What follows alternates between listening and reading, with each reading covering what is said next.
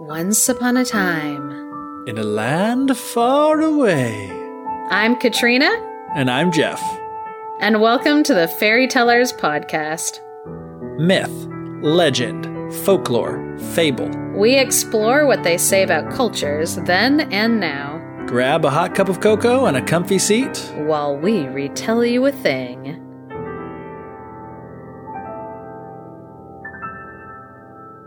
Guess what? We're getting closer to the Beauty and the Beast episode. Yay! But, we're not doing Beauty and the Beast. Yeah, it's like, but not yet. Don't get too excited. Just closer. the longer that we drag this out, I feel like the more pressure I'm putting like Uh, on that episode. It better not suck. Yeah, that it's like if it's super lame and I have nothing to add to like the dialogue about the story, I'm just like, oh, and here's the version. I just tell the like Disney version. Everyone's gonna be so let down. So I'm putting a bunch of pressure on the story by being like, no, We Not- have to build up to it with 12 episodes in, before it. and I keep being like, it's gonna be worth it. It's all relevant, and it's We're just like, never going to be able to talk about it. We're just never going to be able to do a Beauty and the Beast episode. The pressure will be too great. It'll be like our Winds of Winter or whatever that next, you know, Game of Thrones book that's been supposed to have been written for the past like 10 years but hasn't been. Do you want to know what's crazy about you mentioning George R. R. Martin at the same time that you're mentioning Beauty and the Beast? What? Is he was the writer of the 80s television show Beauty and Oh. the Beast. Yeah, with Ron Perlman as the Beast. Yeah. Yeah, he was. I forgot about that. Yeah, he was So, a like- writer on that show. So like just now when you said that I was like is he referencing like the Game of Thrones? That's awesome. That's what I I heard oh what was it? Somebody had written on the internet somewhere that they were like if George R. R. Martin is not finishing up that book during quarantine right now, I was like, oh my gosh, like this, like if it's not, he's. It's never going to happen. If it's yeah, not happening Yeah, now. if it's not happening now, it's never going to happen. That's just a fact. But we still have an awesome episode for you, even though it's not Beauty and the Beast yet. But we're getting closer because now we're going to be talking about Bluebeard. And Bluebeard is a maiden killer tale type. And then it's closely associated with the rescue by the sister tale type. So their tale Ah. types 311 and then the rescue by the sister is 311 and then Bluebeard is 312. For anybody who's going to look that up in the index now I told you. What? What is this? Like you've done this before, where you I mentioned these numbers. The Aarne Thompson Uther types. Those are three last names of people who have put it together through the years. They call Uh-huh. it the the ATU index, and the ATU index is all like the tale types and there's And which- gaps. Yeah, and the numbers Which stories up correspond? Exactly, and the numbers go up to I think somewhere around two thousand three hundred. Holy crap! But there's not. Well, so I'm going to make it sound like it's a smaller number, and then I'm going to remind you that it's actually probably a way bigger number. Every number from like zero to 2,330 or whatever, it's there's not like a tale for each one because there'll they'll be like tale type 310 and then jump down to like tale type 25 or something like that. Like there are gaps like that in there. But but then within each one of those, some of them have subcategories. And right, then and they have like twenty hundred. Now that's not a number, but uh, they have a ton of stories per category. Exactly. So it's like I'm like, oh yeah, there's like 2000. It's like, ooh, that's a lot. And I'm like, well, but it's not, but it is more. so, uh but anyway, yeah, that's anytime I mention like tale type and then associated number, it makes it easy for you to like type in ATU tale types and then the number. And Yeah. then there are tons of websites, usually put together by different universities, that like you can click on the link and it'll open up different versions of that story. So I'm glad That's that cool. asked. Yeah, Um, even if I probably butchered the name. yeah, they're probably dead by now, so it doesn't matter. I think all of them except the last guy. So the only one whose name you messed up Yeah. is the one that's alive. I think so. Oh, Classic man. Katrina. Yeah, I I'm like I feel like nobody should be upset when I mispronounce anything because I mispronounce everything. That's true. I'm equal opportunity mispronouncer. We should get that embroidered on a pillow for your office. Except every word's spelled wrong because that's also that's also something that I have a problem with. So, uh, bit- following up before we get back off of this tangent, I'm sorry. with the tale types, does them being close in number have anything to do with kind of like being related to each other or not? Is that arbitrary? Uh yes. To one of those questions. Uh, So yes, it is. It does have something to do with them being yes. related. Like yeah, the if they're close to each other, they usually are have like things in common with each other. That's why like Bluebeard and the Rescue by the Sister tale type, you'll see that even though they're like one number apart, they don't fall into the same category as each other, but they're like cousins. Shared elements and whatever. Yeah, they're really really close to each other. They Cool. just they just differ in kind of like we'll see in this one the main thing that makes them different is like the endings of mm-hmm. like how how a rescue takes place. So I do want to do some setup for Bluebeard. So this is a story that was written down and recorded by Charles Perrault. We've talked about him a couple times. We've talked about him when we did this. We mentioned him in the Cinderella episode because uh, his version is the one that Disney used to make Cinderella. So we didn't retell that tale. Right. But we Um, brought it up because everyone already, that's the one that's like what people know. Exactly. Uh, then his Sleeping Beauty that was recorded in his book Stories or Tales from Times Past with Morals. Tales of Mother Goose. Yeah, that was the whole title. Good Brevity gosh. was not his strong suit. No, and there's only eight stories in that book. I was like, I'm like, dude, the title was longer than. But anyway, and then we talked about his Sleeping Beauty version, and his was the one that had the ogre mother-in-law who wanted to eat the babies in the second half of the story. Yeah. And something that's interesting to note, like with that title of the stories or tales from times past with morals, tales of Mother Goose. that Mother Goose character, which then kind of became, when it was translated into English, other people would take Mother Goose, that name, Yeah. and use it for stuff. So Mother Goose originated with Charles Perrault, or at least is believed to have originated with him, and he used this like imaginary motherly figure to frame his collection of stories. And we've talked about framing stories, but like collections of stories before, usually with like an old lady mother figure. And in the frontispiece of the book, like kind of like the title page and whatever of the his original book from 1697, Yeah. there's a picture of an old woman holding a distaff. Obviously, duh. like what else would what else would she be holding? If that surprises you by now, I don't know where you've been for the other 23 episodes of this podcast. And then there's like three children around her in front of a fire, like completely engrossed in like what she's saying. So there's that like Mother Goose character. But anyway, so inside of that book, there's eight stories, and Bluebeard is going to be the third one that we're talking about. And I'm sure we'll get to If we if we get all ones. eight, then we get a, a Charles Perrault bingo, and we officially get to release a version of his book that has a shorter title yeah. as our prize.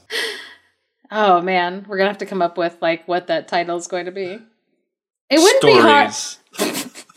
Stories. It wouldn't be that hard to make it shorter. No, we could cut it in half and still have quite a few words to work with. That's what like every now and then I'm like, oh, should I like s- like try to say the full name of it like in the original French? And I'm like, oh yeah, that'd be fun to mispronounce like 20 27 words, words. all in a row. That's what that's what our listeners need is for like me to like ruin French. Uh, maybe a bonus episode could be you uh, reading one of these stories in French. And just my butch like just butchered French. that would be awesome. Fun fact about Katrina, I took six years of French in I middle- didn't know that. Yeah, I took six years of French in middle school and high school. I was gonna say it explains a lot about you too that you were in middle school for six years. Yeah. But continue. But no, through middle middle school and high school, I took six years of French, and I only got to level two. But anyway, yeah, I don't speak any French. It's like it's pretty sad, uh, considering like how much time I like. Spent in a French classroom. Yeah, I spent in a French classroom, and no, like absolutely nothing. Back to the good part. So I'm sure that eventually we're probably going to cover all of the stories in Tales of Mother Goose, which is how I'm going to shorten that title. I think that's actually a pretty standard way that people shorten it, just Tales of Mother Goose. I mean, Little Red Riding Hood is in there, so that's is prob his stories are probably going to come up again. Um, Yeah. is why I'm giving you like all this back information that has nothing to do with actual the Bluebeard story, but it is relevant to know that inside the title he mentions that like each story comes with a moral because we're going to be talking about the moral at the end of these at the end of this story. Oh yes, we will. So I would say that Bluebeard is one of the more famous, lesser known tales because a lot of people that I know have some kind of vague name recognition with it. Like with Puss in Boots, people Yeah. hear those names and they're like, oh, I think I've heard of this story. But then if you were like, okay, repeat it to me or summarize it, they'd be like, nope. Yeah. That's that's like exactly me with both of those. Like Yeah. Bluebeard, I'm like, oh yeah, I've heard of that. It's like a story. I know it's It's like a French, story. and there's a dude with a blue beard in it. I'm guessing, but mostly from the title. You know, Yeah. obviously I've prepared to read it. You know, retell it. So now I know. But Yeah. before this episode, I really didn't have much of an idea. There was actually one time I posted something on the Instagram about Bluebeard, and somebody messaged and was like, "Oh my gosh, I thought I was the only person who had heard of this story as a child and was like scarred." Because this this story makes it onto the lists a lot whenever you see stuff online that's like Grimm's brothers stories that we can't believe were for children. This one always makes it on there. Even though it's not a Grimm's brothers story, Exactly. But yeah, it's like it's always like included with the like gruesome stories. yeah, like fairy tales for children. What? And so when Geoff's done retelling the story, we're actually going to be talking about was this story originally for children and why was it marketed for children? Because uh, after Geoff tells the story, it's going to become very apparent that this story is not for children. Um, also, the fact that we probably are going to put a content warning at the beginning of this is like, oh, yep. So, without further ado, Geoffrey has a tale for us. Bluebeard by Charles Perrault. this is a production of the Fairy Tellers podcast retellings. Um, so, once there was a man who had multiple houses, but not only did he have multiple houses in the country, in town, and all over the place, but they were like super nice, awesome ha- houses. They had silver and gold plates. They had really fancy furniture. You know, his coaches that he would be driven around in were like gilded with gold. So this guy was like super, super rich. He was like the Jeff Bezos of fairy tale France. But this man, though lucky in money, was very unlucky to have been, I was going to say born with a blue beard, but you don't really have a beard when you're born. He had a blue beard, which everyone knows is the worst color for your beard to be. What's What's also interesting, the tale has a different disgusting feature based on what region is like telling the story. Uh-huh. And they think that the reason Charles Perrault picked a blue beard for this story is because at that time in France, no one, it wasn't fashionable to have a beard. Like if you were an aristocrat, you did not have a beard. It was gross. Right. You had a clean shaven face. And so to have like a beard that was like a weird color. Right. So it was like gross will- on top of gross. Exactly. It'd be like if somebody was like, "Oh, this guy had tons of money, but he was always covered in like pit stains and had like a scraggly neck beard that caught food in it." It'd be like, "Oh, yeah, we all feel grossed out now. now we all feel uncomfortable." So he had this blue beard, which made him, quote, so frightfully ugly that all the women and girls ran away from him, end quote. Which that's pretty dang ugly if they're like literally running from you. Anyway, one of his neighbors, who is a lady of quality, quote unquote, which I just love. I'm going to be doing a lot of quote unquotes because there's in this translation some really awesome wording of some things. She had two daughters who were just absolutely gorgeous because of course, it's a fairy tale. It's gotta be. So he really, really wanted to marry one of these two daughters. And so he's like, you know what, lady, I want to marry one of your daughters, but I don't really care which one because they're both gorgeous and I don't really care about their personalities apparently. So you pick which one and whichever one you let me marry, that's the one I'll marry. But both of these daughters were like, I don't want to marry this guy. Like, yeah, he's rich, but he's got a blue beard, which is disgusting. And so they were like going back and forth between them, like who, like, oh, today it's going to be this one that we think is going to marry her. Nope, no, it's going to be this one. And, you know, but they were just so, you know, disgusted by him that they never could take a bullet and be like, I'll be the one that marries him.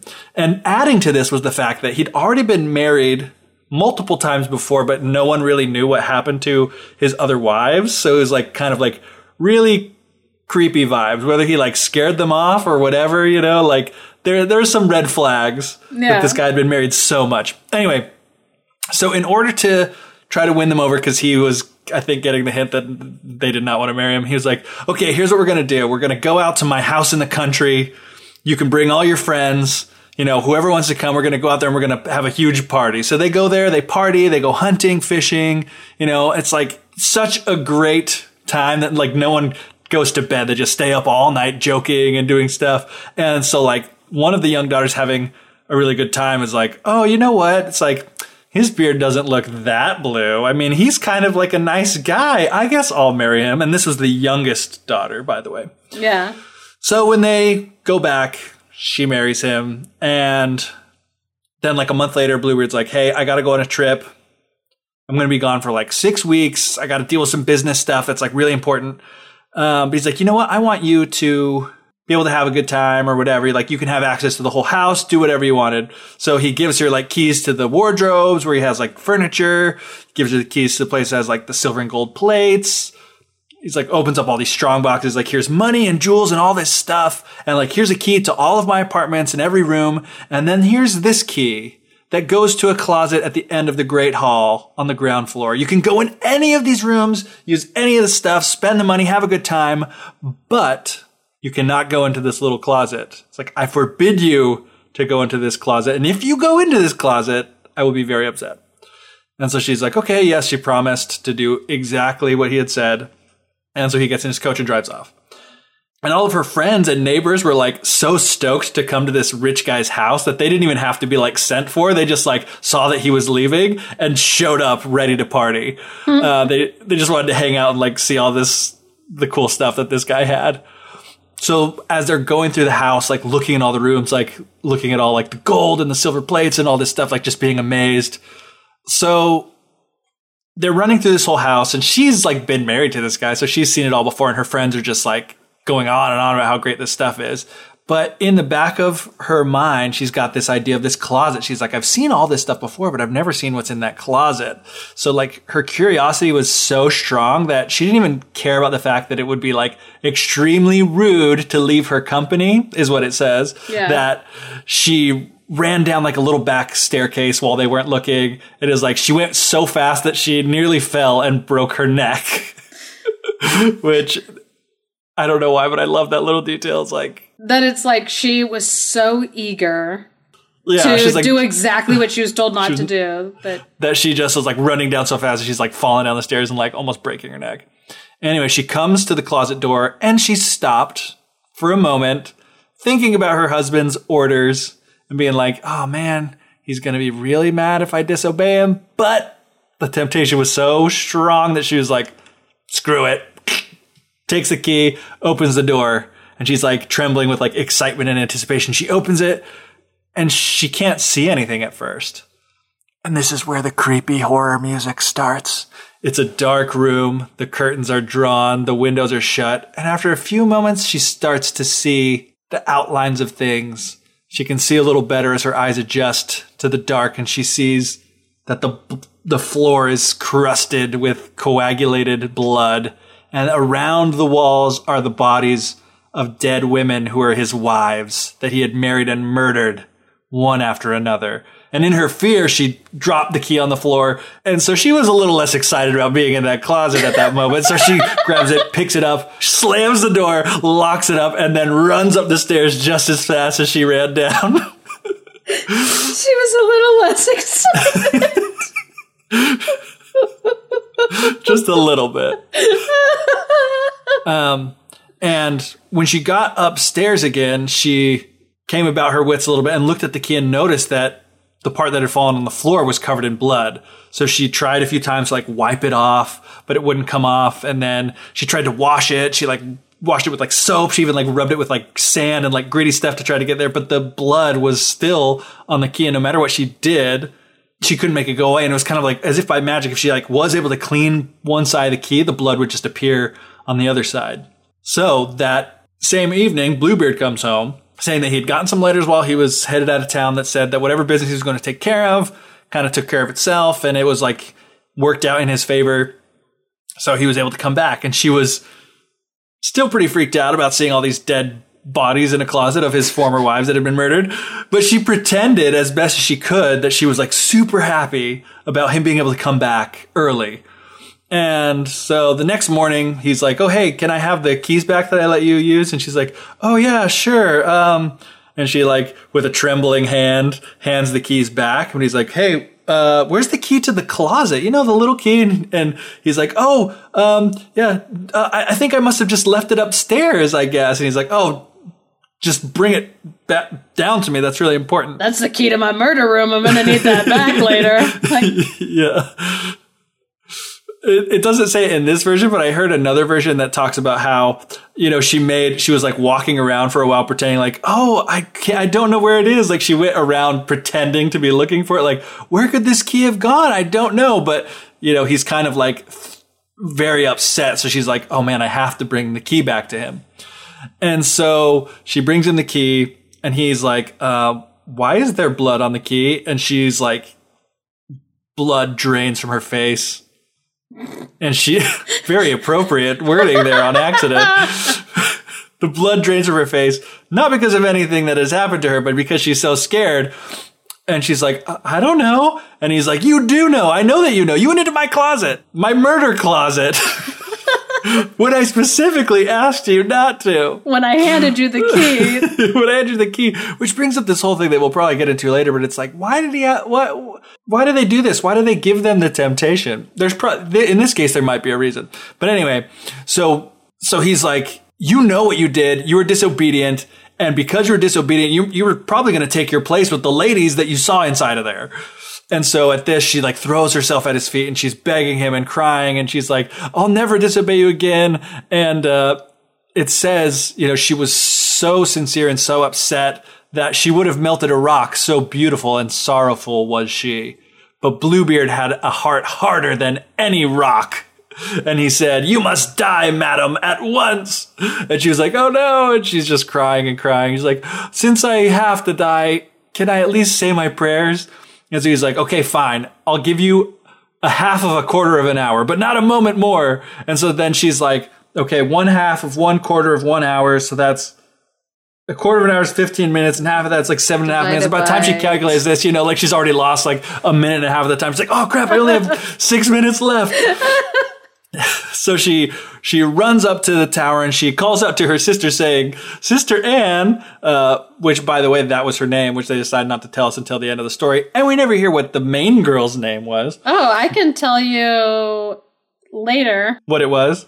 what it became. Oh, interesting. Yeah, Yeah. I'd be I'd like to know, but I like to just point out the fact that the sister in the story gets a name, but Yeah. the main main woman does not. Yeah.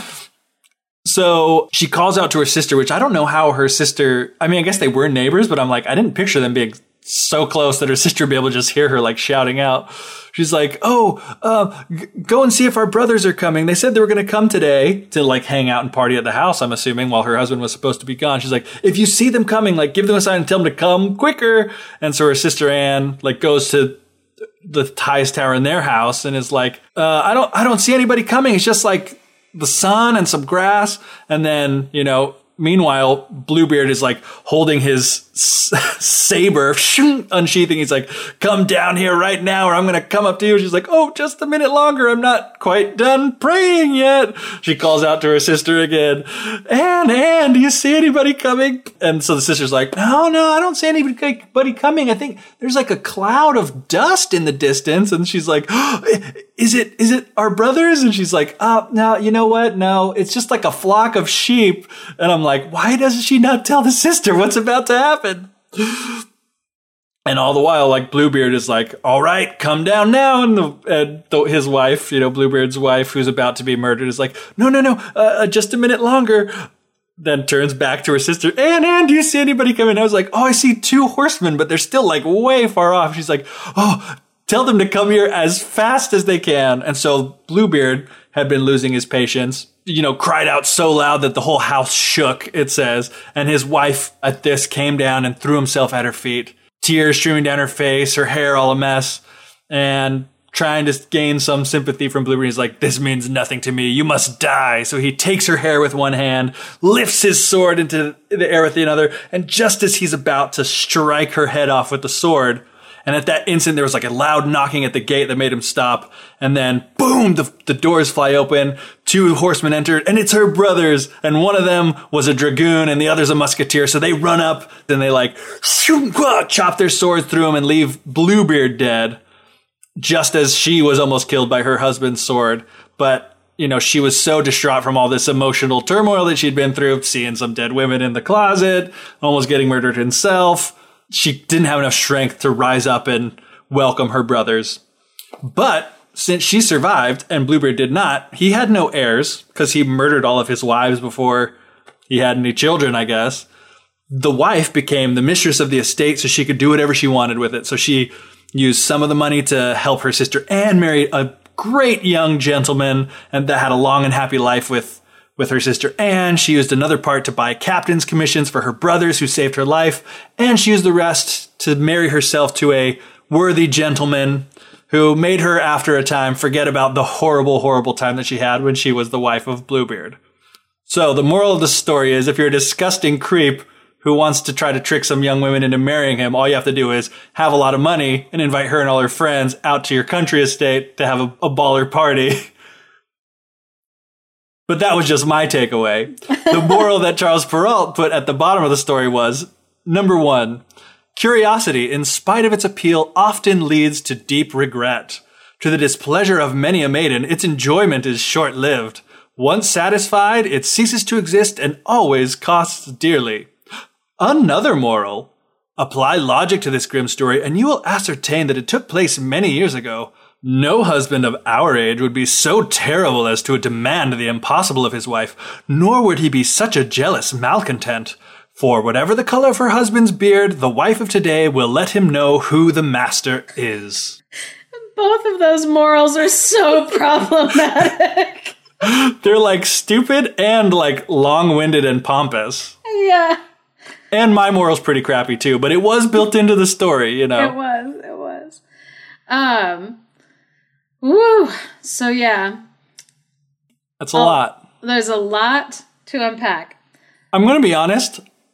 I was expecting the blue beard to have like a much deeper significance, but I mean, it, so it does. It, it makes sense as far as ha- having a beard at all was like looked down on. You know, it wasn't like the style of the day. So that was kind of an unnatural thing or like a off thing. But then it's like, oh, let's just make it blue to make it even more off putting. Apparently, this guy hadn't watched the Hunger Games because lots of people have crazy colored beards in that and they look awesome. In a later Italian version, there's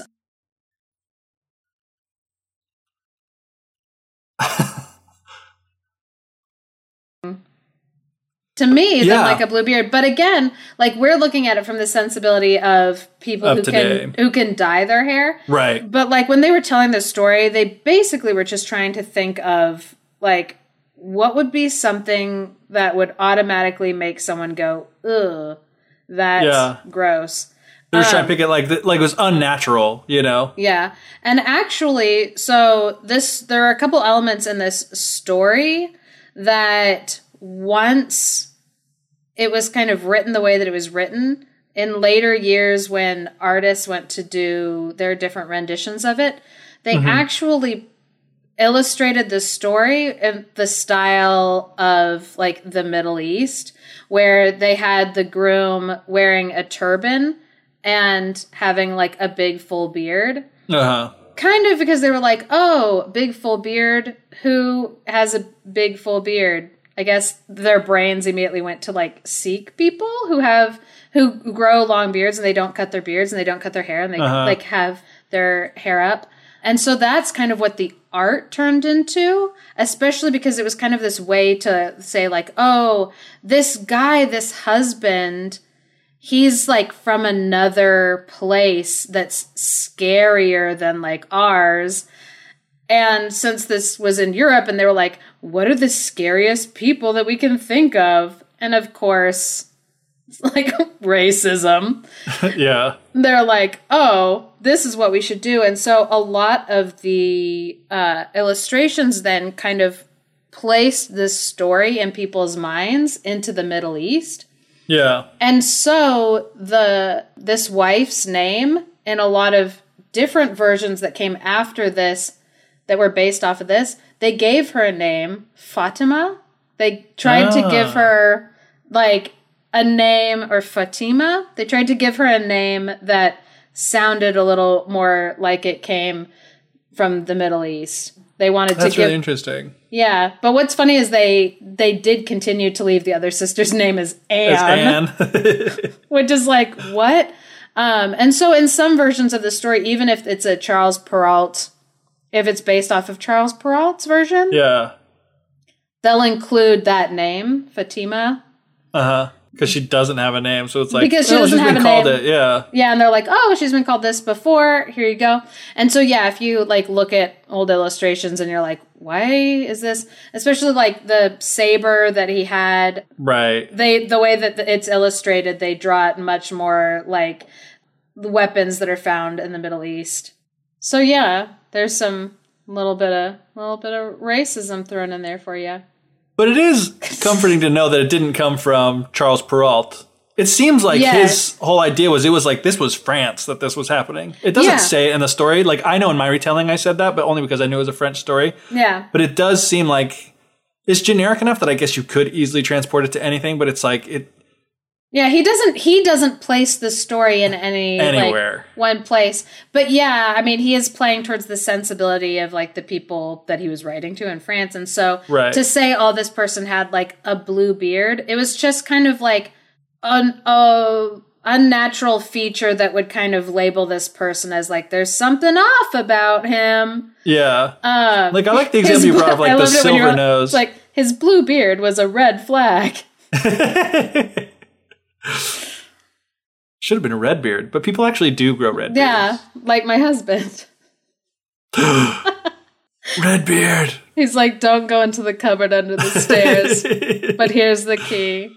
I like the one of the silver nose just because I thought of like one it, it like reflects it and I know that's from a different version of the story but it's Yeah. like it reflects the that they're rich like ev- even either it's like a fake nose that they're covering his real nose with to try to look something and it's like Yeah. but the fact that it's made of silver is like also showing off the riches but it's also something that it, it it does seem like it's showing that person's character like the fact that okay even if they had like a bad nose or like an accident or whatever the fact that he would be covering it up and choosing to cover it with a silver nose rather than like a wooden nose or whatever else was Yeah. the case like it's kind of like indicative of their character. Plus it's a, a very memorable kind of like striking feature in the similar way that a blue beard would. If i saw a guy with a blue beard walking one way and a guy with a silver nose walking the other way i would you know my my head would go both ways to look at both of them. I wouldn't pick one over the other. They'd be equally fascinating to me. And this also was like a period of time when, like, if people were born with with any kind of like like birthmark or anything like that, they would like superstition would have them kind of look it, at that and be like Like a sign of a sign of something. It'd be like, what what does this what could this mean? And and so people would look at other people's outward features for like a mark of a witch or Yeah. like like oh are you favored by the divine or are have you been like cursed Yeah. by evil spirits like something and so if people saw something that was so obvious like a blue beard they, they, would they would think look into it and think more of it than Yeah, oh that be- guy's blue his beard is blue. yeah and be like like oh wait why is that was again i almost was like was he born with that um it's like this can you imagine Maybe his mother. Maybe it's Maybelline. his mother giving birth to a baby that has a full blue beard. yeah that Oh I- man. your wife just had a dream about My wife just had a beard. dream about like a baby that we had a baby and it had like a full beard. And she was like, it was the weirdest thing. And on top of that, just today. So my wife had this dream like two or three days ago. Today we're watching a YouTube video about someone talking about wish.com. And on wish.com they had an ad for like a cream that you put on your face that will help you grow a beard if you can't grow one. And one of the things it says is do not give to children. And they have a picture of a baby with a beard photoshopped onto it. And it was like, how did that happen twice in one week? An image I've never even thought of in my whole life. Suddenly, Yeah. twice in one week has two bearded babies appearing in my life. yeah And we're recording a Bluebeard podcast. Beards. It's a sign. I need to shave mine apparently because they're horrifying.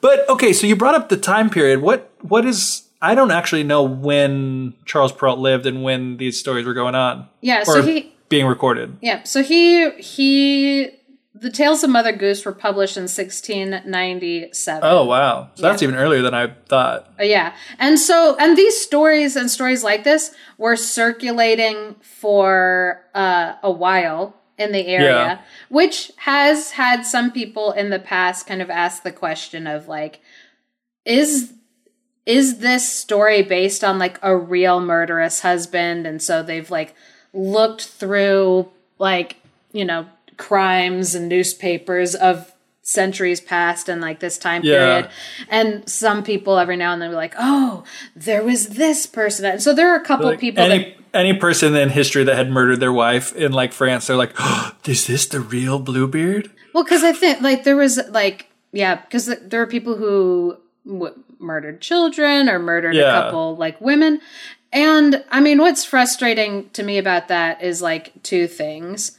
The first is, and this comes up a lot anytime somebody's like, "Oh, all fairy tales have to be based on some real event, right?" And I'm like, "No, mm-hmm. why would it have to be?" Why I don't why do people think that our ancestors didn't have the ability to use their imaginations? Yeah, Like like Is- oh my gosh, is Lord of the Rings based on real events? Is Star Wars based on real events? Like maybe it comes from something. No. Yes, it has like theme and story elements and like motifs all about like Yeah. the human experience and like human emotions and interactions. But just because somebody came up with a story and they're like, it's so crazy, it just might be true. Like, no. Star Wars isn't based on a true story. Let it go. it's weird that it like to people it adds to the magic to take away from the magic. You know what I mean? Like Yeah. it adds to the magic of a fairy tale and like the aura around a fairy tale for it to be based on something real. To Yeah. like make it less fantastical makes it more interesting. And people want to believe it. We talked about this with Hansel and Gretel. We did, yeah. Like there was the guy in like the 70s or 80s or whenever it was that like faked this whole thing about like the real Hansel and Gretel and people fell for it even though he wasn't trying to trick people. He was trying to do it as like a completely over the top ridiculous satire, but people wanted to believe it so badly Yeah. that No. they did. It's just so interesting. Well, so what's interesting to me about this is that, you know, people are like, oh, is this story like based on a real thing, like a real horrific murderer that lived it? And I'm like, you know what? It might not be based on like one specific person, but guess what? Like domestic violence Yeah. is something that is pretty much always been happening. And Yeah. so it's like, are some husbands violent? Are some husbands capable of murder? Is domestic violence still happening? Yes. Yeah. Like, And we talked about this before with, you know, some of these other build up to Beauty and the Beast episodes where it's like that's kind of what the the tale types that we talked about before is representing is like people are afraid because when you're in this time too, you married people often who you didn't know. They were complete strangers and you didn't know if you were going to be marrying a monster. They might not have been like a literal murder every wife they've had, keep them in a creepy kill closet in their basement type of monster, but they could have been very abusive emotionally, physically, whatever as Yeah. well. And you don't know. So it's like on the, it's going off of the real anxiety that women would have felt and been relatable at the time because they were worried that they'd be marrying someone that they didn't know and this person could be someone they didn't get along with or was abusive to them or whatever. Yeah.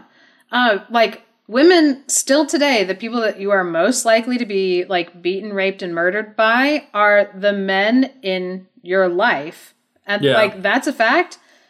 Probably a fact back then too. That it's especially because groups were smaller and uh probably every man that you knew like was related to you in some way. yeah, so it's like uh, somebody in this group, and that's why this this is more of like a horror story of Yeah. like. I mean, we've talked about people have loved sitting around telling ghost stories, telling creepy stories to each other. Like that's just humans like that, and the Yeah, the- it, it is really fun to tell. Like that part to get into the creepy basement. She opens the door. yeah. It is fun to like make that turn. Yeah, and people people still like horror movies. They still like horror stories. Like they you know, it's not gone out of vogue and like people still like to sit around the fire and tell scary stories. And so originally this story was probably a horror story that people would enjoy telling each other as like adults would tell each other creepy stories. And it kind of turns fairy tales on its head because the way that we imagine like fairy tales, especially like for children, it's like, and they all lived happily ever after. Or, you know, like, Yeah. oh, and then she found a man who fulfilled all of her dreams. And this takes that, and any good horror story it takes hold of what people are already afraid of, what your audience is already scared of, and it amplifies it. Yeah. And because it's like that's the tactic even today. Like the best horror movies are the ones that take an anxiety that people already have and then amplify it. Yeah. And that's basically like what what this is and why this story was like popular to tell. Now what I kind of want to talk about is what Charles Perrault did. What did you do, Charles? Because what Charles Perrault did was he took this story and he gave it to children. And then he stuck on horrible morals to the end. So he actually did intend this to be he for children. Yeah. So I think the word that I've seen the most often is that Charles Perrault appropriated this story and gave it to children very inappropriately. and the reason why he did it was because of this moral that he stated at the end. Because, like, this story is not for children. No. And he stuck it in a book that was specifically for children. Because we've talked about how, like, the Brothers Grimm, their book that they wrote, it was like a collection of household tales that were for adults and children. Yeah. But it was supposed to be just a collection of tales that were told, like, around the household. But Charles Perrault picked eight stories and was like, these are for children. this is what kids today need to know. Yes. And what he foisted on them was his own moral to the story, which was Not just one, but two. not just one but two. So let's I'm like, let's talk about the second one first, just because we've just talked about how like if you're a woman, your husband or your boyfriend is the person most likely to be physically abusive to you. yeah. Even today. That's always been true. So his second second moral is something along the lines of, you know, different translations. Take the time to stop and think, and to ponder this grim little story. You surely know that this tale took place many years ago. No longer are husbands so terrible, demanding the impossible, acting unhappy and jealous. They toe the line with their wives, and no matter what color their beards, it's not hard to tell who's in charge. No, Charles Perrault. Okay, first of all, no, there are still horrible husbands in the world. Yeah. When he told this story, and the the whole thing that just rankles me of the kind of like we know who's really in charge in a marriage nagging wives It's like the kind of like patronizing and like so untrue, especially in 1697 Yeah. or whatever it was. It's like, yeah, I'm sure that was the case when like the woman of the household was not even allowed to own land or whatever. yeah it was ba- like the woman was property and then they're like but we know who's really in charge and it is always that like kind of ch- tongue-in-cheek like joke that like like nagging women control their husbands and it's uh so like just that that moral that he has there that he's like just remember that like this is a story and like no like a husband would never do something also i want to fo- i want to look at just for a tiny second the word demanding the impossible acting unhappy and jealous.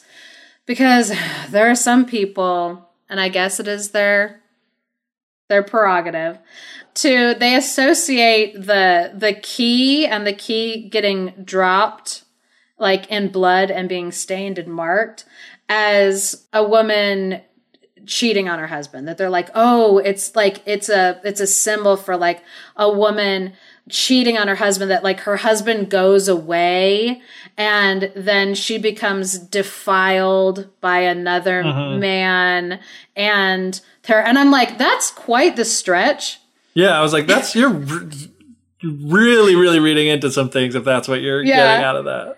because it really is like because you you asked the question when you were telling the story that you were like why do you give them the temptation that was your question like Yeah. why, like why would he give them If you don't want her to find your murder closet, don't give her the key and be like, hey, don't go in there. Just don't give her the key. Maybe she doesn't come across it at all. Like But, hide it behind yeah. a tapestry or something. I think like the simple answer to that question is that like he was a murderer and he wanted an excuse yeah, to like a justification to murder. to murder Yeah, that's what I that's what I would apply to. Like, oh, he was just a crazy guy. He wanted to murder her. That's what he likes to do. yeah So he wanted an excuse. He's not just going to murder her for no reason, you know, even though he's inventing the reason, I guess. Exactly. He is he's creating the reason. And so to say like, "Oh, it's like she was unfaithful cuz she like made a promise but then was unfaithful." Didn't keep it. Yeah. And it's like, "No, no, no, no, no. This man had a cupboard full of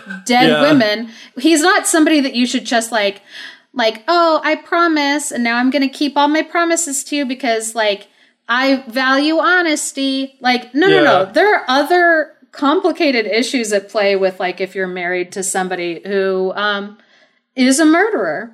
Yeah, I thought it was weird too the u- use of the word jealous. I was like, in what way was he jealous of this? You know, in what, in what way was he jealous in this story? I didn't think so. What you were just saying goes on to the the idea of the key and like giving the temptation goes on to the other moral of like, you know, curiosity in Yeah. spite of its appeal often leads to deep regret or whatever. Yes. You know, it's like and once you you sate that curiosity, it's like exciting for a minute, but once it's there, it's like it goes away and at a great cost or whatever. Yeah. It's kind of like that's a weird moral to do too because it's like it's both of these almost seem to be from Bluebeard's point of view. It's like why are the morals being stated from Charles the, Perrault is like villain's like point of view? Charles you know? Perrault is like, this man has been so wronged by this like woman. Who hurt you, Charles Perrault? I mean, it is like it is a lesson. It's a lesson to her, but it's like she was almost murdered for opening a closet door. You know, No, like that, so she was given the key, and whether she was curious or not, there were dead bodies in Yeah. her house. Which which is the worse betrayal? To be keeping a room full of your dead wives or to to not open a door In your own that house. you were in your own house that you were given the key to? Yeah, so it's like like curiosity with its many charms can stir up serious regrets. Like no no no, marrying a murderer, marrying a bad person is Yeah. probably what would make you have serious regrets. exactly. Thousands of examples turn up every day. Women give in. And again, it's women. Yeah, he explicitly stated It's too. explicitly women give in, but it's a fleeting pleasure. Once satisfied, it ceases to be, and always it proves very costly. But what Charles Perrault also, by calling out women for this like curiosity as a moral failing for women, yeah, that has such a deep rooted history in mythologies. oh yeah, Well, because I'm like, think of curious women who did things that they were not supposed to do. Pandora, oh yeah, Psyche, Eve. fair. Uh, then I'm like, there are more of women. There's Who- a lot. I'm not done. yeah. no, but like those are the first ones that kind of like Yeah. pop up like in my mind, especially because like we talked about Psyche, that like her husband had been like, "Don't look at me when I sneak into your bed at night. Don't Yeah. look at me." It's like when there's someone sneaking into your bed every night, Yeah, you're definitely going to want to get an idea of who this person Yeah, is because they could be dangerous. So then when she like tries to preserve herself by making sure that she's like, who is this? Aware Like, of the situation, yeah. Yeah. It's like, oh, how dare you not trust like your husband Yeah. who was keeping secrets from you? And it's so weird too because like I feel like crea- like curiosity, especially today, and it's like I don't know what it's like then. It's like in some ways it's such a vir- virtue, you know, like they, there's that expression curiosity killed the cat, but it's like that's like half the expression where it's like curiosity killed the cat, but satisfaction brought it back. Like when you're curious about something, that's how you learn. Oh, I'm curious to know why Bluebeard's blue beard was said that it was blue. I don't know why I can't say Bluebeard's beard was blue. Oh, there I did it perfectly when I'm being an idiot. But anyway, like you're asking yourself, why is Bluebeard's beard blue? That leads you to go down and discover, oh, at the time when it was written, the beard was you know, it's like you curiosity is how you learn something, and most of the time you are satisfied and fulfilled, and you want to keep learning more because there's things that you're curious about that lead off of that, you know. yeah.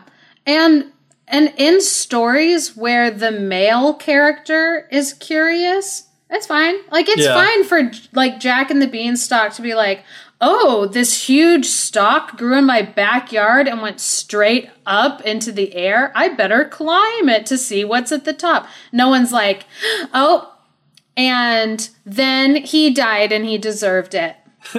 Cuz he was curious. You did almost Uh, get ground into bread or whatever by the giant. Or am I thinking of a different story? Well, there there are several giant like stories where, where yeah, that's Jack and the Beanstalk, yeah. Because there's also the um the giant and the little tailor that he also wanted to like grind. Giants just want to grind up bones, Bones to make make, their bread out of bread. Yeah, that's like what they're into. It's just what giants are known for. yeah, Yeah. but yes, women. Their curiosity is seen as something that always brings evil into the world. Yeah. that it's like, oh, like Eve got convinced to bite into this fruit that she was specifically told not to do. Oh, now they get kicked out of the Garden of Eden. Pandora, don't open that box. Oh, she opened it, and now all of the worst things about the world came out of the box. And it's like, why are we like blaming women for curiosity of like, oh, how dare you? But it especially doesn't make sense with this story. Because it's like that is some life saving knowledge that she got. And were the timing not horrible, she could have like run away or done something. You know, it's like he just happened to come back before she could come to her senses and be like, I need to get out of here before I get murdered. Yeah. And so the story of Bluebeard became kind of a more famous tale type after Charles Perrault had it written down and it started to circulate. And then people would talk more and more about, like, oh, this story, this story, this story. Even though there were other tale types where the moral was not women being curious is bad. The like it was more of a story of women being able to be witty and clever and get themselves out of trouble. Mm-hmm. But those stories have been less popular because they have a narrative that was kind of seen as less valuable to people at the time. They were like, "Nah, we don't really like this like constant story of like female empowerment. Um, we would rather not." Uh, now I'm going to retell some stories that are maiden killer adjacent. Nice. They're called Rescue by the Sister tale types. And what's funny is there are two that are in the Brothers Grimm collection, and one of them is child appropriate, and the other one is not child appropriate. But the one that is child appropriate, if you don't understand the tale types, it sounds like like just one of the dumbest stories like ever. Um, I'll give a quick synopsis. I mean, it's a very short one because it's for little kids, as opposed to the next one, which will definitely have a content warning. So this this little story is called "The Hare's Bride." Hare as an H A R E hare, um, rabbit. and again, this one is the one that's it's short and it's child appropriate, but try to think to yourself if you read through this, if you would be able to just like understand it, or if this is one where you'd be like, um, something is going over my head. I don't understand what this story is doing in here. Yeah. There was once a woman and her daughter who lived in a beautiful garden with lots of cabbage, and a little hare would come into their garden often to try to eat their cabbage. Peter Rabbit. Just kidding. That's Beatrix Potter. anyway, so the mother would say to her daughter, Go into the garden and chase the hare away. And so the little girl went into the garden, but the hare said, Come, little maiden, and sit yourself on my little hare's tail and come with me into my little hare hut.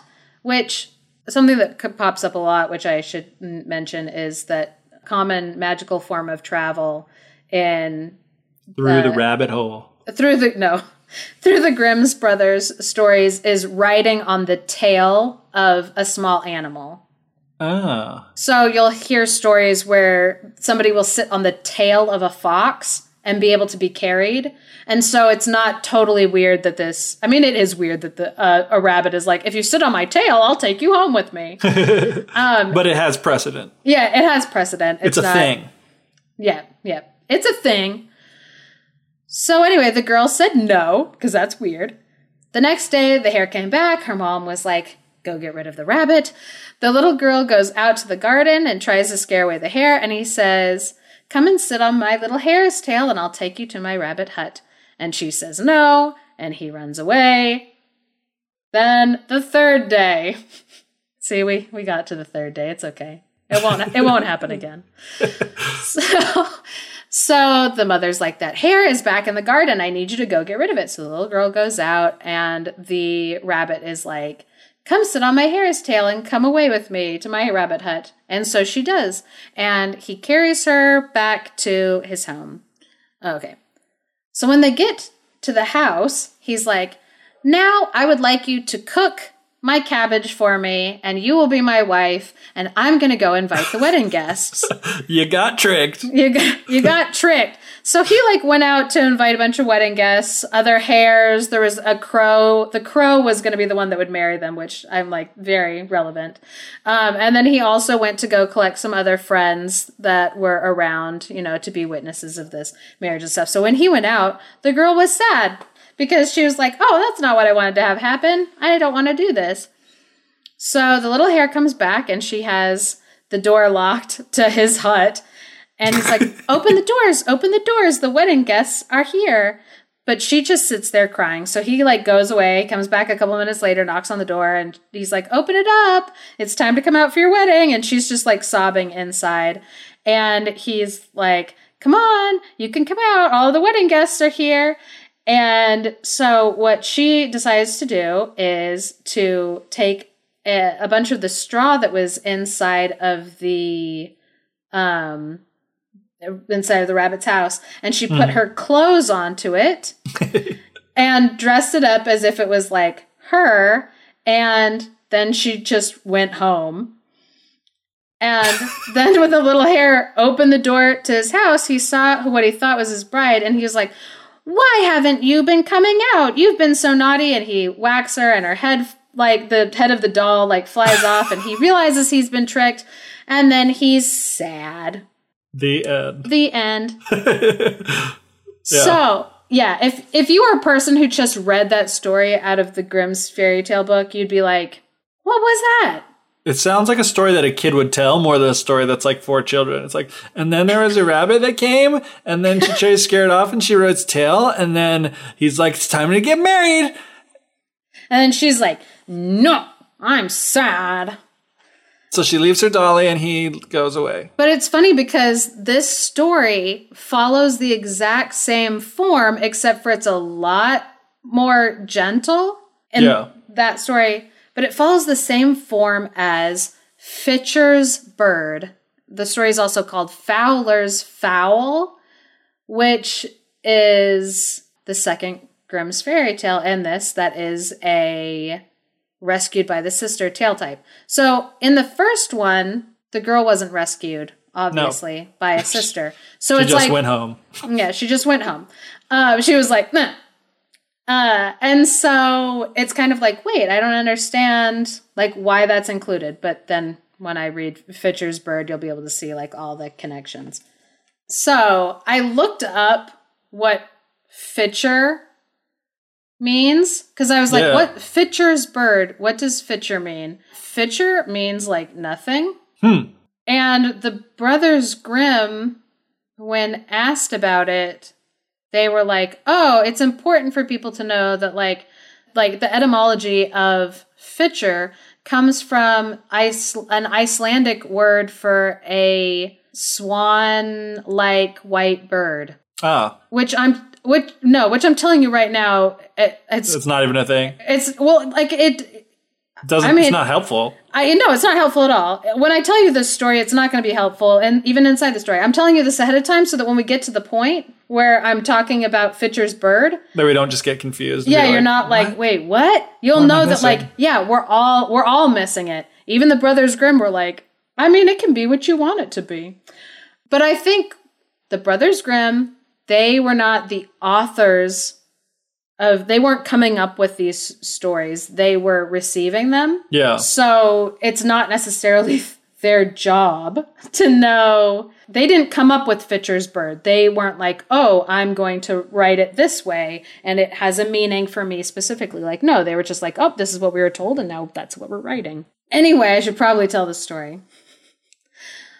So, there was once a magic sorcerer, a wizard, who would take the form of an old man and he would go house to house and beg for food and catch pretty girls, not ugly ones.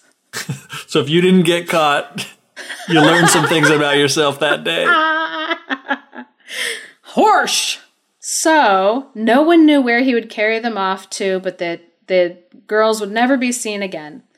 One day he appeared before the door of a man who had three pretty daughters and hmm. two ugly what No, I'm just kidding. but he did have sons. They don't mention that at the beginning, but you will see them. They'll pop up. Oh, it's kind of nice for there to be irrelevant man children when it's usually like they don't bother to name the female children unless they're pretty young maidens. Yeah, they're like, oh, the pretty young maidens. And yeah, normally they're like, like all the boys are important. You have a hunter and a baker and a baker's wife. it's like, oh, because she doesn't have a life of her own. Like she doesn't have a career path. So one day he appeared at the door of a man who had three pretty daughters. He looked like a poor and weak beggar. And he had a big basket on his back, which was interesting to think about because it reminded me of like the research that I had been doing about like uh, the Krampus festival and stuff. Because there's a, a character who goes around with a big basket on his back, and it's a bag of goodies, charitable goodies to like hand out to like children. But that's not what this basket was for. Uh, so he would knock on a door, and when the eldest came out to hand him a little piece of bread as an offering, the second that his hand touched hers, she zoop into his basket. Whoa. Yep, and he was off. He hurried away with long strides, deep into the dark forest where his house was. So when he pulled her out of the sack, he wasn't a poor old beggar. He was like an ordinary looking man, but his house had tons and tons of fabulous riches and was gorgeous. In some versions of the story, he is not looking for a wife. He's looking for like they say he goes around looking for like a housekeeper, like a house cleaner. so he's not he's at this point he's not married to this woman. He has just Right. happened to kidnap her. Uh, but he wants to get to know her a little better.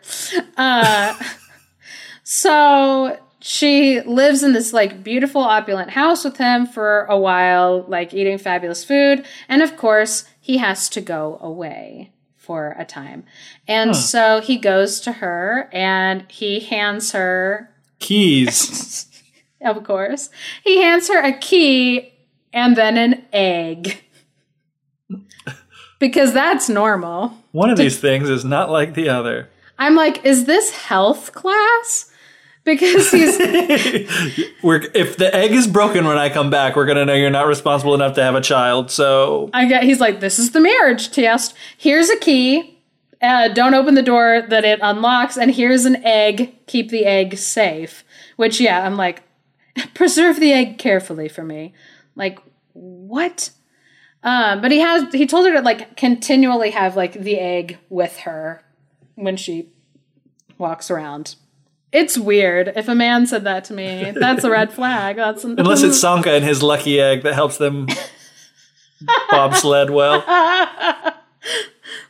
Key egg. That's a perfect reference. So she took the keys and the egg and she promised to obey him in everything. So when he left, of course, she like went around the house to kind of look at everything without the prying eyes of the owner of the house. That's what all of us do when somebody leaves us alone. We start opening up all the drawers and opening up all the doors. Like, wow, they keep their plates in this cupboard? Weird. Yep. So when she got to the forbidden door, she was like, okay, should I do it? Should I not? But her curiosity, of course, overcame her and she opened up the door and it was dark inside, but when her eye when her eyes adjusted, she saw that there was a giant basin filled with the body parts of chopped up women. Ugh. And on the opposite end of the room, she could see a giant wood block with an axe stuck in it. Huh. Wonder what that's for. Wonder what that's for? and she dropped the egg into the basin. And it didn't ah. break, but it got covered in blood. Yeah. So she quickly scooped it up and she ran out of the room because obviously the fun was over. yeah.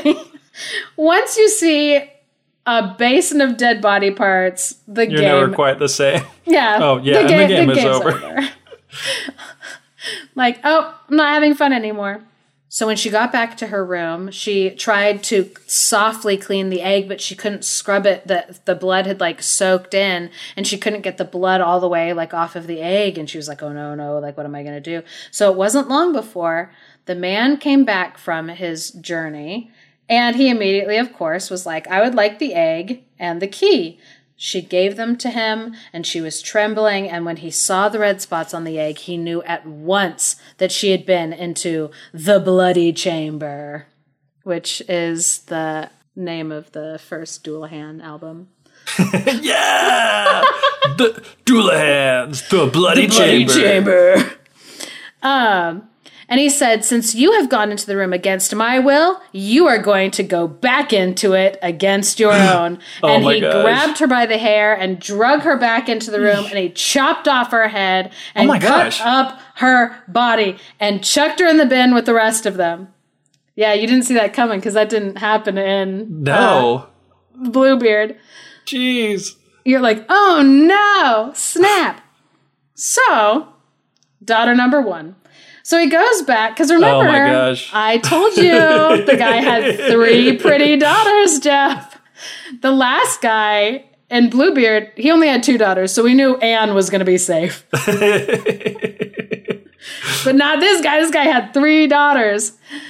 So, of course, he goes back, disguised as an old beggar man. When he gets to the door and knocks, Daughter opens up the door to hand a piece of bread. The second that she touches, whoop, into his sack, and he does his long, crazy strides deep into the forest back where he came. And again, when uh, she got out and saw how beautiful it was, she's like, "Oh, I could stay here." Not thinking to herself, like, "Didn't my sister go missing? I wonder what happened to her." Hmm. No, she didn't think that. That's not what's happened. Every single thing, and it says this in the story that it basically is like everything that had happened to the first sister happened to the second one, which is great because then it cuts out my need to like repeat, the whole thing. everything. Like, oh no, the egg, ah, drop it. And he's like, oh, you dropped the egg, come back here. Chops off her head, cuts off her body, chucks it in the bin. So, third daughter. so he dresses up as an old man, goes back to beg. The youngest daughter comes out to give him a piece of bread. Whoop! Into the sack, long crazy strides into the forest. I'm just like imagining just like his legs like elasticing Yeah. out as he's like walking. Um, just like that's how I picture it, like in my head. So crazy long strides into the forest. He gets out. Third sister thinks to herself, What happened to my other two sisters? her her uh, suspicions were aroused by the fact that women kept disappearing when old beggar mans came around. And considering she had just been kidnapped she wasn't about to trust this old man. So when he went to leave he gave her keys and an egg. And he told her stay out of the room take good care of the egg do what you gotta do so the first thing that she did was she put the egg away with great care, Smart. which it doesn't go into like whether she tucked it into a safe pocket, if her dress had pockets, good for her. I don't know. We've got like bosom pockets. All the ladies know what I'm talking about. So I don't know where she tucked that egg. But she kept it on her person. She must have because he had told her to keep it on her person. Yeah. Or maybe she was like, eh, it's not really that important if I just like put it down and leave it in my room. Yeah, I was like, I'll make a little nice little, you know, pillow sandwich with the egg right in the middle so that it's not going to get smashed while I'm away. Yeah. I'm like, or she tucked it between her bosoms. She dropped it off the roof just to test, and she passed seventh grade science class. Perfect. Uh, so anyway, the first thing she did was she made sure that that egg was like nowhere nearby, and then she went snooping through the house because she wanted to find her missing sisters. She's like, no, no, no, no. Fool me once, shame on you. so, fool my family me two tw- times. Shame on us. Fool me three times. Shame on me. So she went with her key, and this time, you know, they're not faulting like her great curiosity. They're like, no, no, this is a woman with a plan. Yeah. So she gets to the door and she opens it up and she sees obviously the basin full of sister chunks.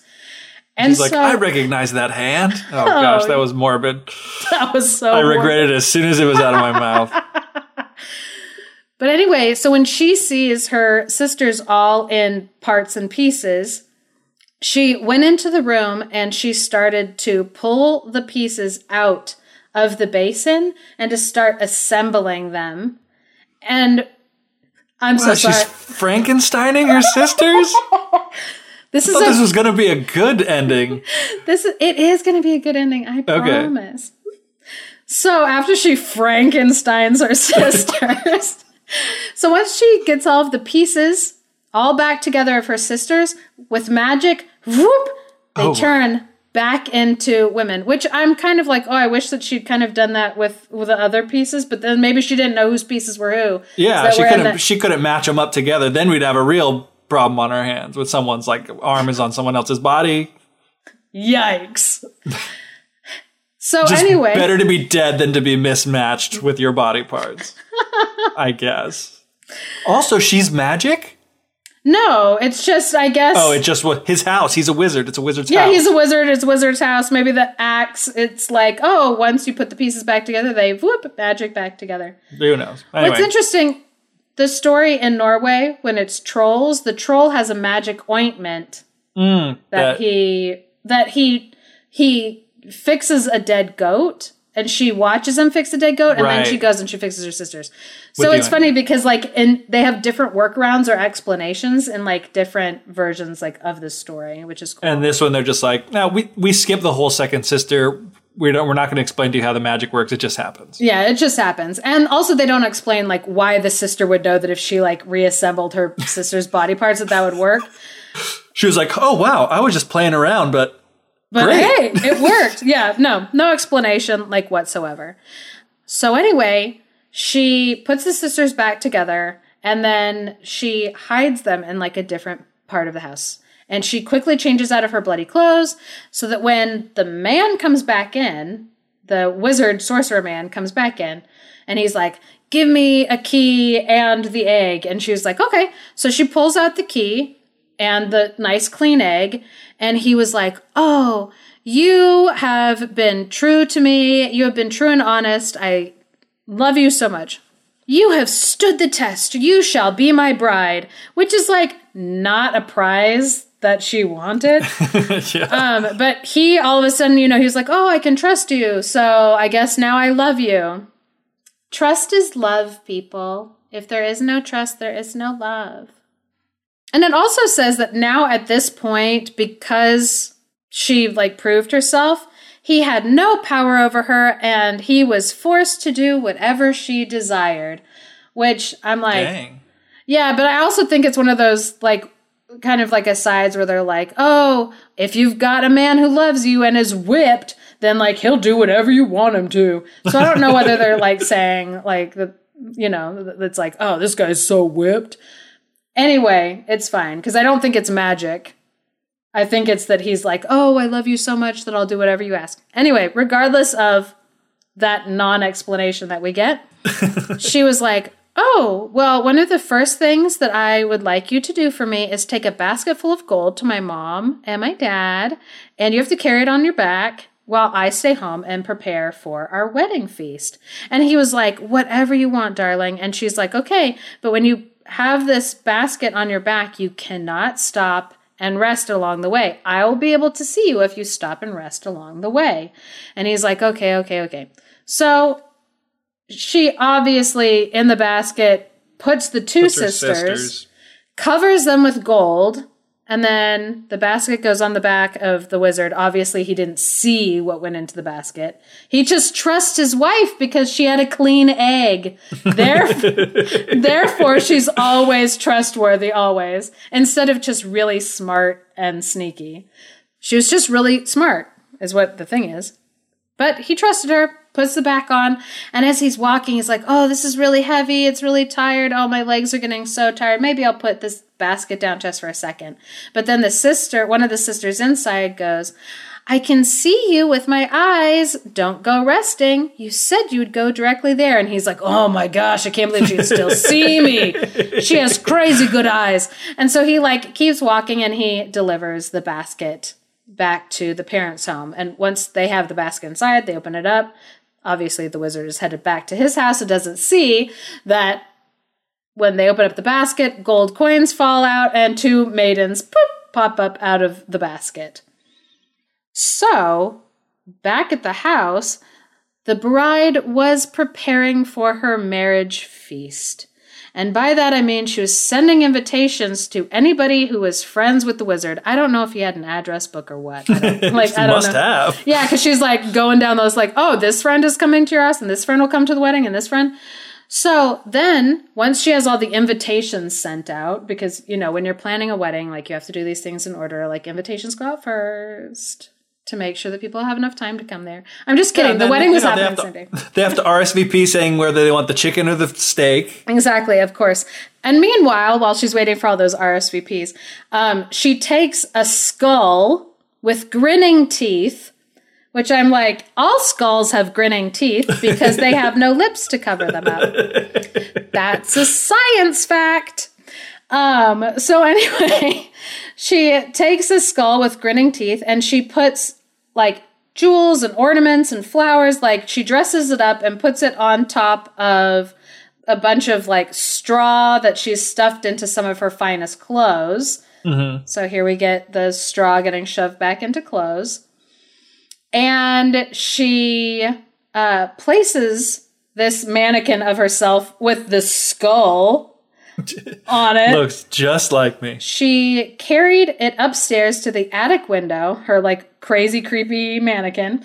she took it to the attic window and had it looking down over everything. So, when that was all set up, she dipped herself into a barrel of honey, cut open a, f- a feather bed, and then rolled all in the feathers of the feather bed until she was completely coated, and she looked like a wondrous bird, and nobody could recognize her.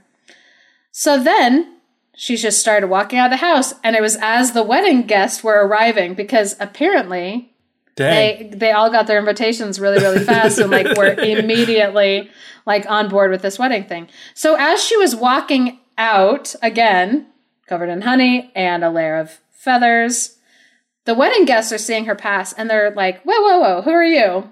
Of course, and they say to her, "Fitcher's bird, what are you doing here? Why are you at this house?" and she basically was just like.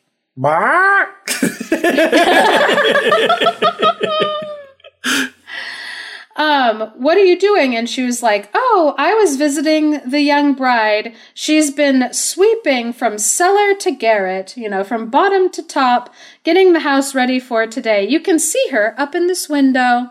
And they like look up and they see the mannequin from afar and they're like, Like. Oh, she looks so lovely.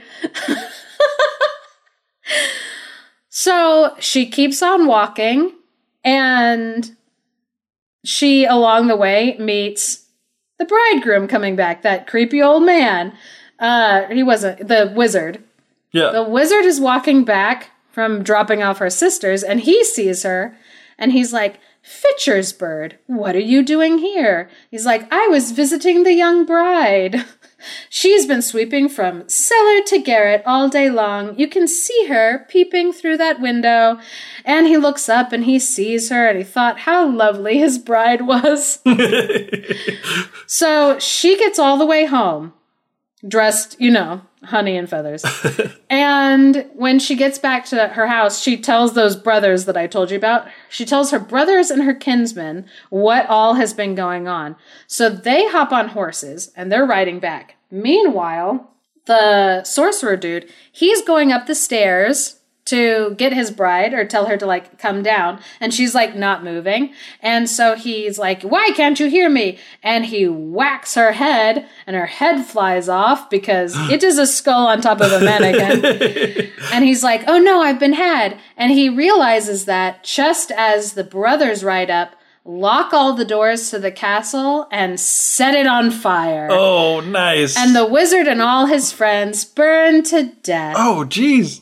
We don't know that his friends deserve to die. That'll teach you to RSVP to a wedding. oh, man. um, yes, and they all lived happily ever after. No.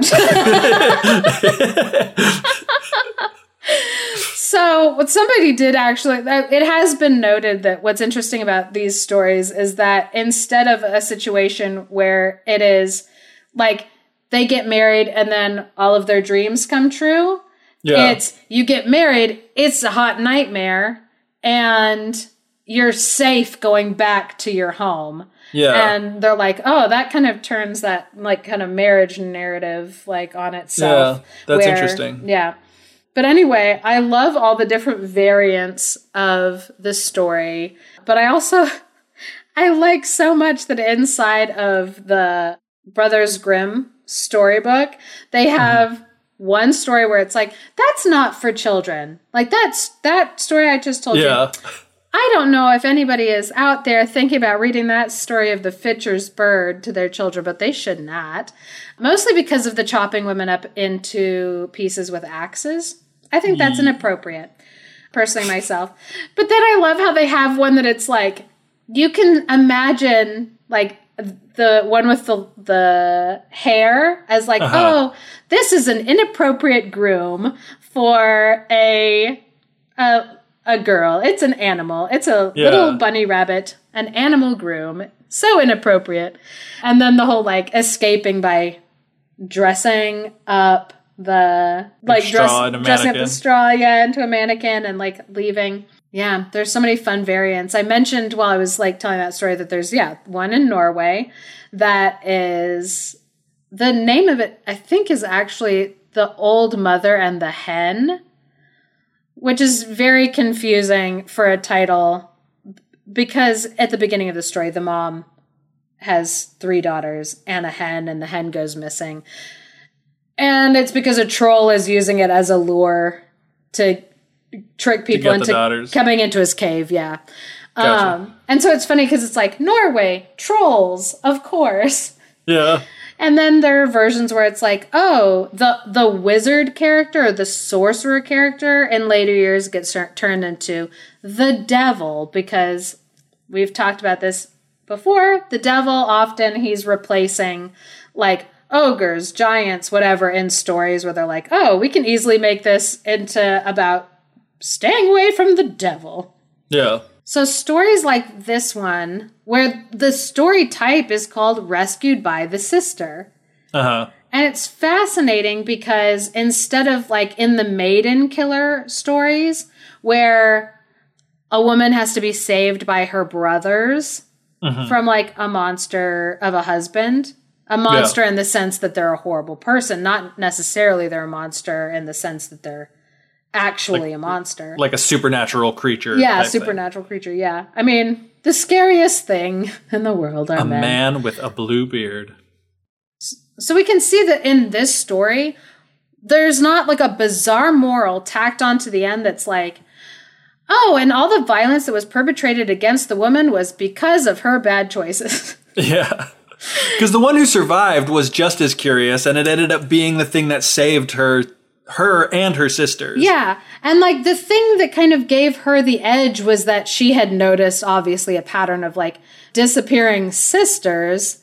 And so, and she also was suspicious of the husband. And so she, or the, the sorcerer. So she wasn't, she was like, she was suspicious. Her curiosity was based off of the fact that like she didn't trust this guy for obvious reasons. He'd kidnapped her Yeah. And he had probably been the one that had kidnapped like her two sisters. And so what saved her was her curiosity about what happened to her sisters Yeah. and the fact that she had wit, which we've talked about before, that wit was seen as a a gift of like being like clever and funny. And the way that she got out of it was clever and funny. Yeah. Because she's like, oh, I'm going to trick this guy into like carrying my sister's back, like on his back. And I'm also going to like dress up this very morbid mannequin. Oh my goodness. but yeah, like it was it was funny. And so what saved her was that she did have curiosity and wit.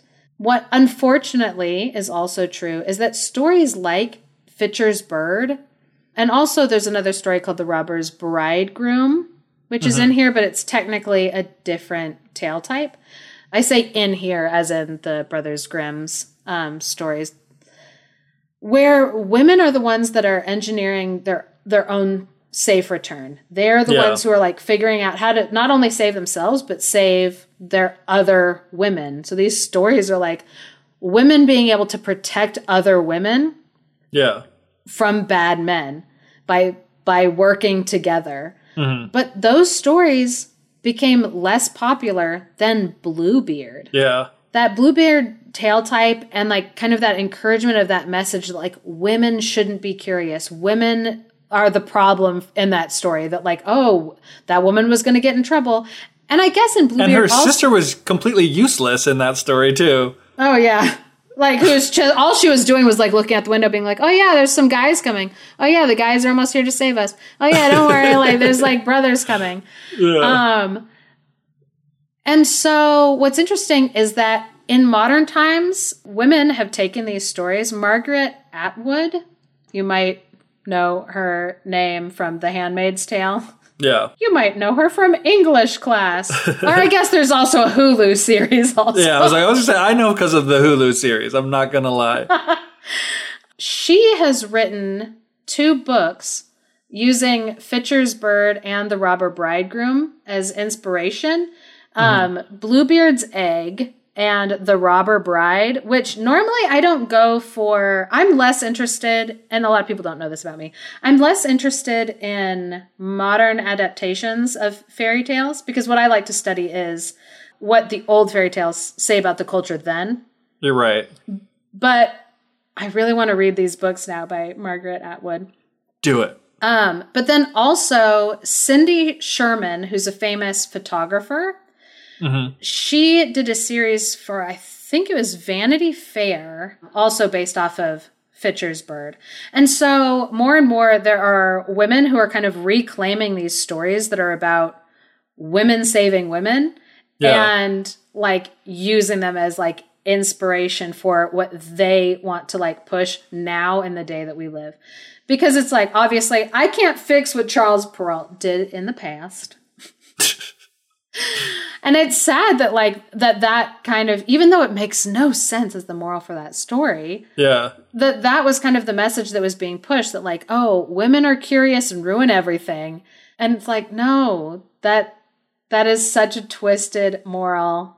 But it played into a narrative that people wanted to push at that time. And so it's kind of awesome to see it, the other stories about women being reclaimed and used today to like empower women so it's important for us to talk about how these stories were changed and then redirected at children to like kind of force a moral onto them.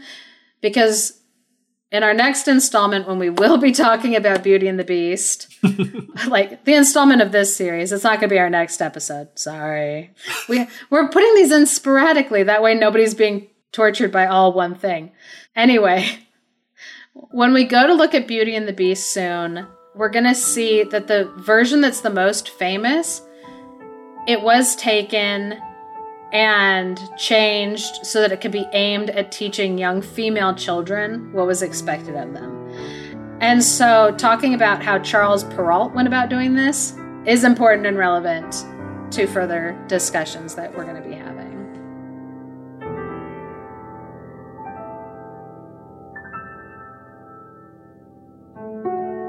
Thank you for listening to The Fairy Tellers. If you are enjoying what we're doing, please support us by leaving us a review or share us with your friends. Special thanks to Andrew Forey for our music and Clarice Inch for our artwork. If you are a dreamer, come in.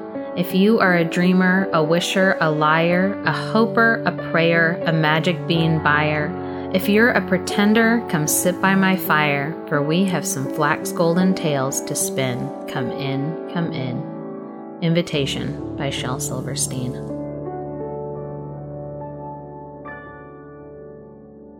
But now, Geoff, I have to find Fitcher's Bird because I thought that I had both of them. Oh no, we can we can just read Old Sultan. Old Sultan is guess what the story is about, Geoff? Racism.